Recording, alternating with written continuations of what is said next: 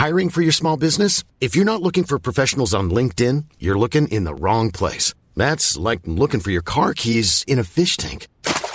LinkedIn helps you hire professionals you can't find anywhere else, even those who aren't actively searching for a new job but might be open to the perfect role. In a given month, over 70% of LinkedIn users don't even visit other leading job sites. So start looking in the right place. With LinkedIn, you can hire professionals like a professional. Post your free job on linkedin.com slash people today.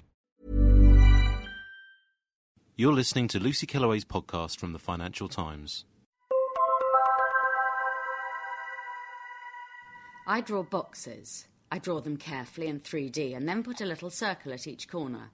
My husband draws arrows, a line, then a triangular head at one end, followed by a similar one at the other.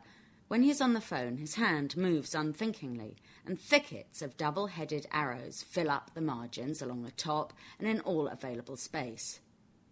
His doodles have always struck me as more troubling than my cubes, which are strange only in that they seem to come from nowhere. Otherwise, they seem perfectly reasonable. By contrast, his arrows are unreasonable. The purpose of the arrow is to show the way, and so to point in two ways at the same time makes no sense at all. My sudden interest in our doodles has been prompted by a little booklet called Le Cahier de Gribouillage pour les adultes qui s'ennuient au bureau, which is selling in hundreds of thousands to bored French workers. An English version, called The Doodle Notebook How to Waste Time at Work, is about to be published in the UK. I very much doubt if it will catch on. Far from telling us anything about doodling, it tells us that the French have a babyish approach to work and a taste for arty whimsy. Inside are pretty pictures and suggestions of what you do with them. Under a pair of eyes, it says, Who has the biggest mouth in the office? Draw them and tape the mouth shut. This is unfunny and is also misconceived. For a start, doodling isn't really rebellious at all at least not anymore. If you want to be rebellious, what you do is write a steamy blog at work, get sacked, get a book deal, win a case for unfair dismissal, and become a national celebrity, as the English secretary Petite Anglaise has recently done. It's also wrong to see doodling as something to do when bored. Instead, it's what we do when we're trapped and forced to listen to someone else talking. Because work involves a lot of this, there's much scope for doodling. Technology offers some competing things to do. Fiddling with Blackberries can occupy the fingers of people in meetings, and Google can provide solace to those on lengthy conference calls. But doodling is still best, and I doubt if it will ever die. Last week, I Googled doodle, which was wasting time squared. I found a Google expert called Diane Simpson, who told me that a doodle isn't a drawing at all. It's a cross between a fidget and a daydream and can tell us something about ourselves.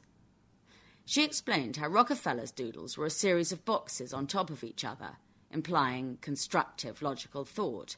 Bill Gates' doodles, on the other hand, were a series of loosely connected boxes, implying a more unexpected, disorderly thought process. In an attempt to sort out the Rockefellers from the Gates among my colleagues, last week I went round looking for doodles. This was a doddle. In a morning, I had collected more examples of arrows, boxes, flowers, and hearts than I knew what to do with. The first finding was quite remarkable. The male female divide in doodles is deep and almost without exception. Almost everyone now accepts that men and women are made differently. But when we try to name these differences, we're embarrassed by the exceptions. So, women are sugar and spice and all things nice, but then along comes Margaret Thatcher and Carly Fiorina. But in doodling, at least in my sample, the difference is stark and almost without exception. Men do lines and boxes. The only curls they do are regimented lines of joined up figures of eight. Women do flowers, faces, eyelashes. One particularly tough and analytical colleague has notebooks dotted with pictures of swimwear.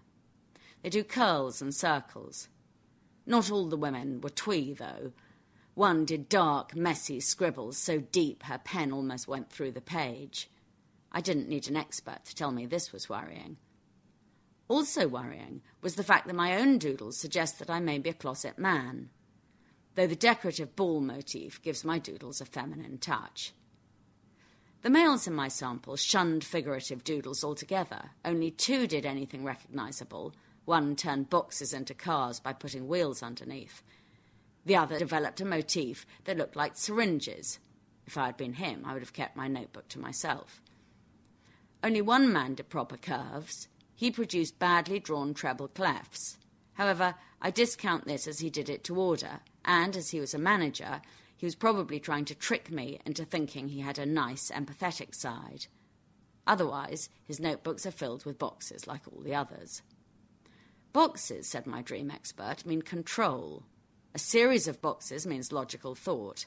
The neater and the more ordered the boxes, the greater the logical process. So, what about my 3D boxes? She said I was a private person struggling to be more transparent, but trying not to be, which was a bit confusing. What of my husband's arrows? These suggested that he was lacking in conviction and undecided, which was just as I'd feared. And the people who don't doodle at all? Apparently, these are people who never mark time, people who simply don't let others bang on tediously. Yet from my researches, I'd say there was another sort of non doodler who troubles me even more those so obsessively neat that they do not doodle for fear of messing up the notebook. Thank you for listening. To read Lucy Kellaway's columns online, please visit www.ft.com forward slash Kellaway.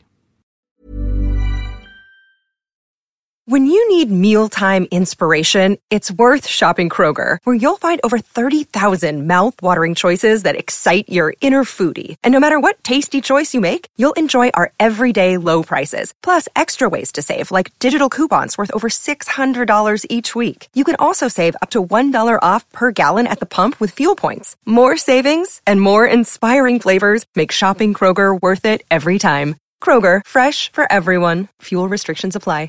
Here at Bellingcat, we get to the bottom of things. From a global crisis to an underreported event, we find the facts using publicly available tools and resources, uncovering what is hidden on and below the surface. We connect the dots using social media posts, satellite images, and public records, and empower others to do the same by sharing how we do it. The ability to do so is only made possible by our readers, supporters, and community members. Care to join us? Learn how at bellingcat.com.